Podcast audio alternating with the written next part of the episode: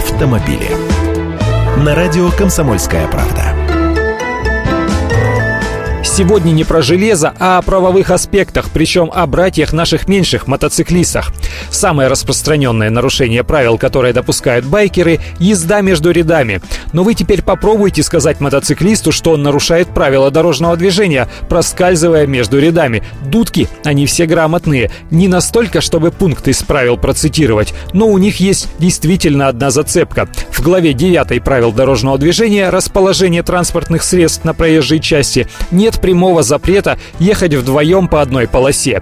Лишь сказано, что водитель должен соблюдать необходимый боковой интервал, обеспечивающий безопасность движения. И все, никакой конкретизации. Что есть безопасный интервал, попросту нет. Вы можете таковым считать двухметровое расстояние, а лихому байкеру, по его убеждению, и 10 сантиметров от зеркала хватит.